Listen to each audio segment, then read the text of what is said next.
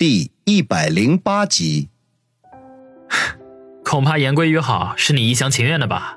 王宇讪笑说道。王小雷呵呵一笑，微微垂下头说道：“是我太天真了，根本就不知道黄雅琴她是有目的的。这么多年，她从来没有变过。一个从小就养成的恶习是很难被改变的。是啊，可惜我知道的太晚了。”那次同学会之后，我们就开始相互走动起来了。每次见面的时候，我都会带着徐朗。直到今年春节，徐朗突然被公司开除了，成了失业人员。他出去应聘，又处处碰壁，每天都很沮丧。其实我在暗地里也是跟着着急上火的。于是有一次，我把这件事告诉了黄雅琴。他立即拍胸脯说：“肯定会帮徐朗安排一个称心如意的工作。”回来之后，我就把这个消息告诉了徐朗，他听了也十分的高兴。没过几天，黄雅琴就给我打电话说徐朗的工作有着落了，让他有时间过去一趟。当时我也没有多想，我就答应了。当天晚上，因为我值夜班，就让徐朗自己一个人去找黄雅琴。结果他这一去，一整晚都没有回来，直到第二天上午才给我打电话，说想和我谈谈。我去，徐朗不会被黄雅琴给那个了吧？王宇眉头一耸，嗯，被你说对了。黄雅琴把徐朗约到一家酒店里，然后给他喝了一杯饮料，结果就……王小雷没有说下去。脸色却变得很难看。他妈的，有钱人都喜欢玩这个调调。王宇想起宋胖子对付杨思思的手段，忍不住骂道：“我听了之后根本就不相信，我去找黄雅琴对质，结果这个无耻的女人竟然承认了，还说如果我不信，她手里还有视频为证。我问她为什么要这样做，她说只要是我的东西，她都要抢到手。”我当时差点都要气疯了。换成是我的话，一巴掌打掉他的猪头。王宇低声说。王小雷苦笑说道：“ 我那个时候都气懵了，哪还有力气打他呀？”哎呀，正当我不知道该怎么办的时候，徐朗赶到了。他当着我的面表示，绝对不会再搭理黄雅琴了，就算饿死也不会用黄雅琴帮忙找工作的。王宇没出声。心中却暗忖道：“可惜，他违背了誓言。”这件事情之后呢，徐朗就对我更加的好了。其实我没有怪他，毕竟不是他自愿的。可是我万万没有想到，会发生今天的事情。昨晚我们通电话的时候，他还好好的呢。王小雷说完，眼泪又掉了下来。再坚强的人，遇到往心窝子里插刀的事情，也会忍不住潸然泪下的。王宇抽出一张纸巾递过去，说道：“想哭就哭吧，哭出来或许会好一点。能，能借你肩头用一下吗？”王小雷哽咽的说道：“肩膀算什么，怀抱都没问题。”就是别把鼻涕啊弄到我衣服上了，我这可是新买的。王宇笑着说完，不等王小雷有什么行动，就轻轻地将他揽入了怀中。每一个人的背后都有故事，只是曲折不同而已。这个总是对他凶巴巴的女孩，原来也有这样脆弱的一面。王小雷将头埋在了王宇的怀中，呜呜咽咽地哭了十几分钟。才红着眼睛推开王宇，说道：“对不起啊，鼻涕弄脏你衣服了。明天我买件新的配给你吧。”王宇低头看了看湿哒哒的衣襟，呵呵一笑，说道：“算了，咱们都是穷光蛋，别浪费钱了，还是回家自己洗洗算了。”王小雷听他说咱们都是穷光蛋。不仅破涕为笑，吸着鼻子嗡声嗡气的说道：“ 哪有这么说自己的？我这不是自黑吗？现在都流行这个。王宇笑道：“ 满嘴的胡说八道。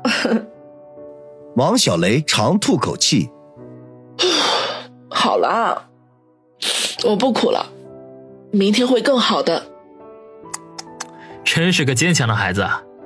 王宇啧啧两声，然后话锋一转，说道：“可是你们下周的同学会怎么办啊？要不然还是别去了，免得生气。”王小雷眉头皱了下，说道：“不去不行，他们知道我在第一人民医院上班，如果我不去的话，肯定会跑到医院来找我的，那到时候反而更尴尬了。那怎么办？”王宇挠挠头，王小雷要是去参加同学会，黄雅琴肯定又会趁机羞辱他的，尤其还提出与会者必须带男伴，王小雷都被挖了墙角了。哪儿还有伴儿？我想，不如你陪我去吧。只要你答应帮我这个忙，咱俩的恩怨就一笔勾销。你看怎么样？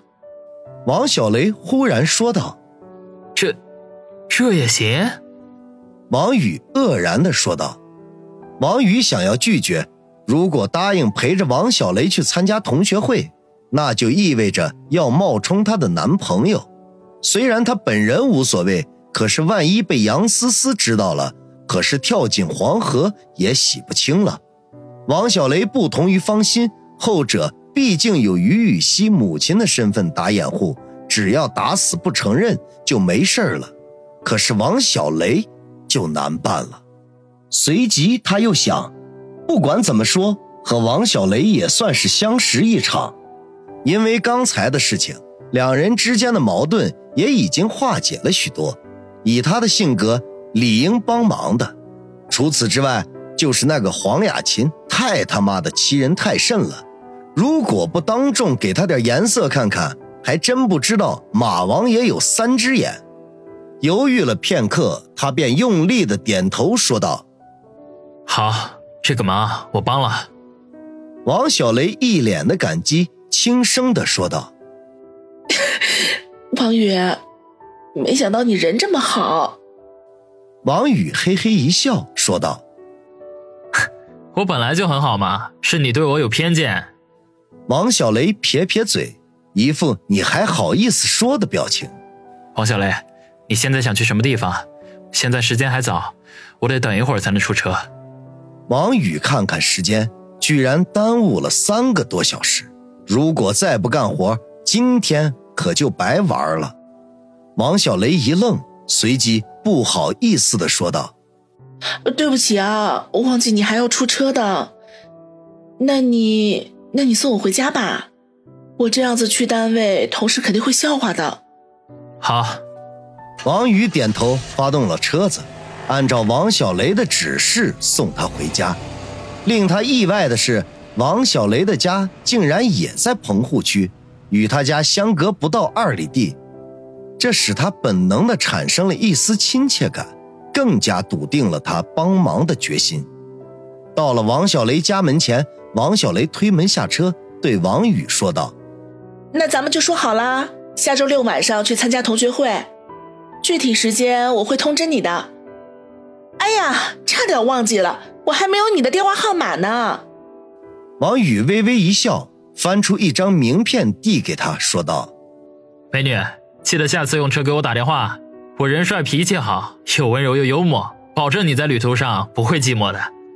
哎呀，满嘴的跑火车，没个正经的，也不知道你女朋友怎么受得了你。王小雷撇嘴说道。王宇却哈哈一笑，一脚油门扬长而去。王小雷目送车子消失在视线里，脸上的笑容也渐渐的消失了。他默默地打开家门，身影落寞的走进了院子里。没过片刻，捂着脸蹲在院子里，又伤心的哭了起来。接下来的几个小时，王宇一直都忙着拉客赚钱，晚饭也没顾得吃，一直挨到晚上将近九点，才跑到学校门口等王鑫放学。车子在校门口附近停下，王宇看看时间，还有几分钟才放学。便透过车窗默默地看着学校的大门，心中却盘算着怎么帮王小雷这个忙。王小雷的同学会上，黄雅琴肯定会趁机报复。不过那时的情况和在馄饨馆时不同，他不能毫无顾忌地出手教训那个肥婆，否则啊，只能令王小雷更加的丢脸难看。最好的办法就是不动声色地打击黄雅琴。使他在同学面前颜面丢失，同时还得令同学们对王小雷刮目相看。可怎么才能做到呢？却是令人十分的挠头。